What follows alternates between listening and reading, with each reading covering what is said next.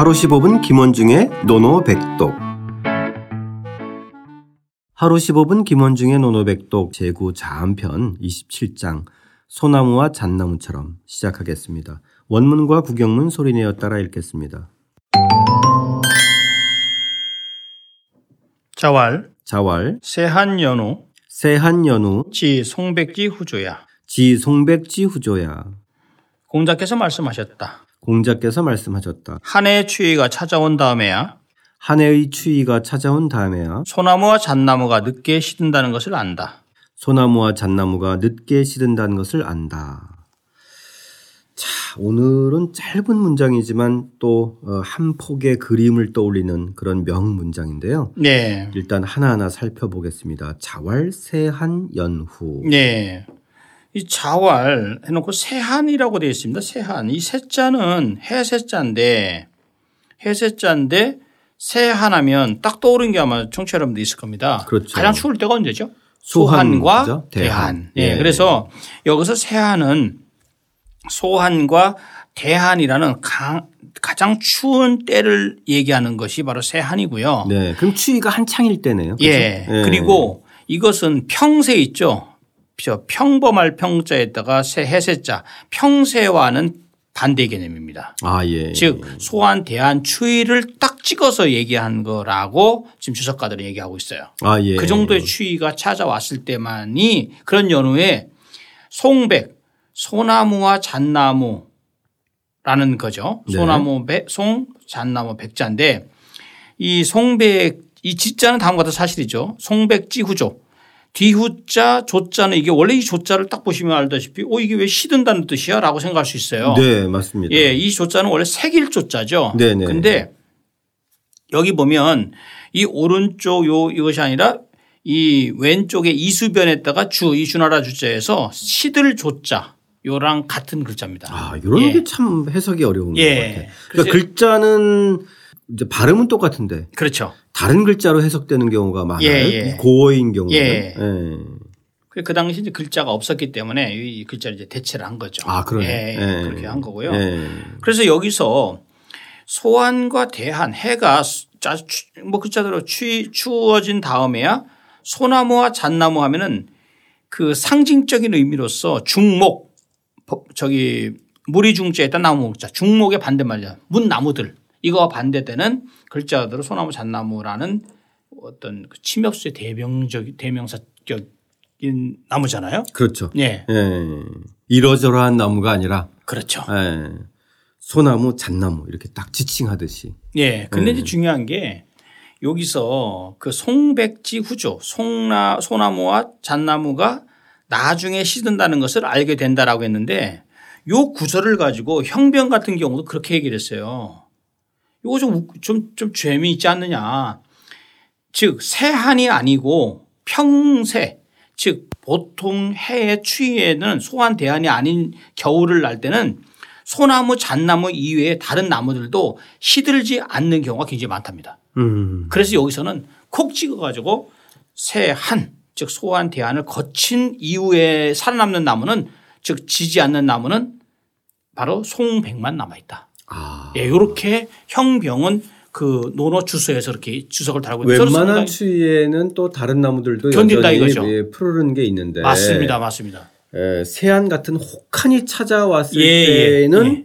송백만이 푸르르다. 그렇죠. 예. 그래서 그렇게 하면서 물론 여기서 송백이 의미하는 것은 군자를 비유하는 거고 네네. 중목은 당연히 펴- 범인 평 평범한 사람을 얘기하는 거고 송백 그러니까 세한에 의미하는 것은 글자 그대로 역경을 의미하는 것이고 후조라는 것은 나중에 시든다는 거지. 이 후조 나중에 시든다는 것은 시들지 않는다는 얘기는. 거거든요. 변함이 없는. 변함이 없는 거죠. 네. 네.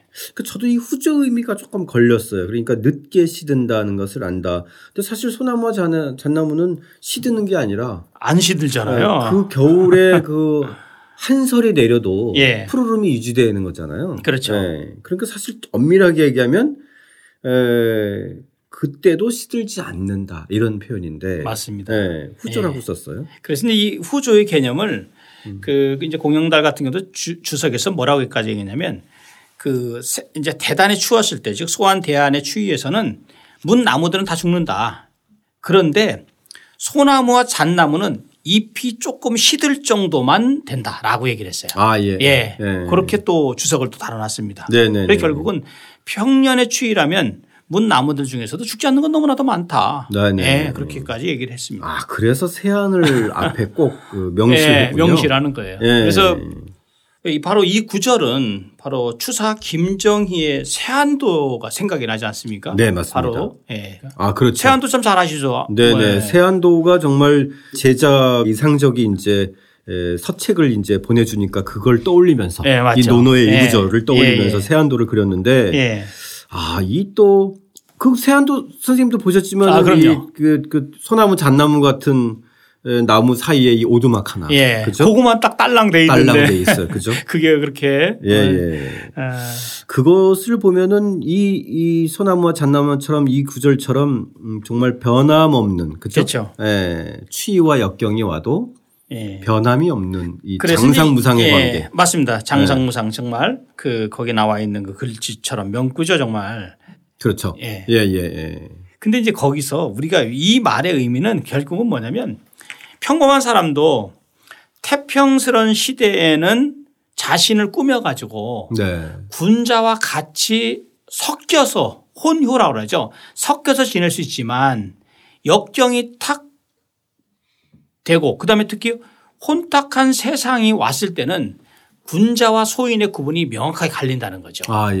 예, 우리가 그렇게 봐야 될 것 같고요. 그다음에 또 하나는 정 혼탁한 세상을 만나고 난 다음에 군자는 그 진면목을 드러내고 구차하게 세상에서 결코 군자는 용납되기를 구하지 않는다는 군자의 절개가 나타나 있는 거죠. 자신이 비록 제주도에 유배되어 있지만 그렇죠. 그 마음의 심정을 이 세안도에 담아서 꿋꿋한 절개를 표시한 거죠. 네네, 예. 맞습니다. 예. 예. 또 하나의 문제는 우리가 이제 세한이라고 했을 때는 이것은 바로 선비의 곤궁함이다. 아, 예. 선비의 곤궁함을 비유한 것이다.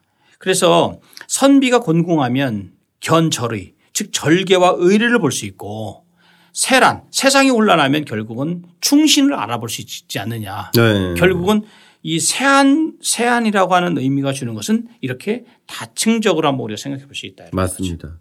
사실 저희들이 살면서 예. 군자까지 아니더라도 이렇게 우정이나 애정 예. 이런 것도 세한이 와야 확인되는 맞아요. 경우가 많잖아요. 맞습니다. 그렇죠? 예, 예, 예. 정말 힘든 상황에 처해 있을 때 이렇게 진정으로 또 다가와 주는 친구가 정말 지- 진짜 친구처럼 그렇죠. 느껴질 때가 있잖아요. 예, 그렇죠? 예. 자, 그런 점에서 오늘 이 세한의 의미가 여러 가지로 또 어, 해석될 수 있는데 예. 자, 그럼 선생님 오늘의 노노백동 뭘로 할까요? 송백 후조라고 하는 게 좋지 않겠습니까? 아, 송백구조. 예. 자, 소나무와 잣나무는 예. 늦게 시든다. 사실 의미는 변함없다. 이런 의미. 그렇죠. 그죠? 예. 예. 자, 이 세한과 함께 송백 후조의 의미를 떠올리면서 어떻게 읽나요? 이것은요 어떻게 읽냐면 숭바이 허우디오 아, 굉장히 강렬하네요, 발음이. 그런가요? 예. 자, 송백후조, 소나무와 잣나무는 겨울을 지나야 늦게 시든다는 사실을 알게 된다. 이 공자의 이 문구와 아, 추사 김정희의 세안도 그림을 떠올리면서 다시 한번 에, 따라 읽고 직접 써보겠습니다. 자왈 세한연호 지 송백기 후조야. 공자께서 말씀하셨다. 한 해의 추위가 찾아온 다음에야 소나무와 잣나무가 늦게 시든다는 것을 안다.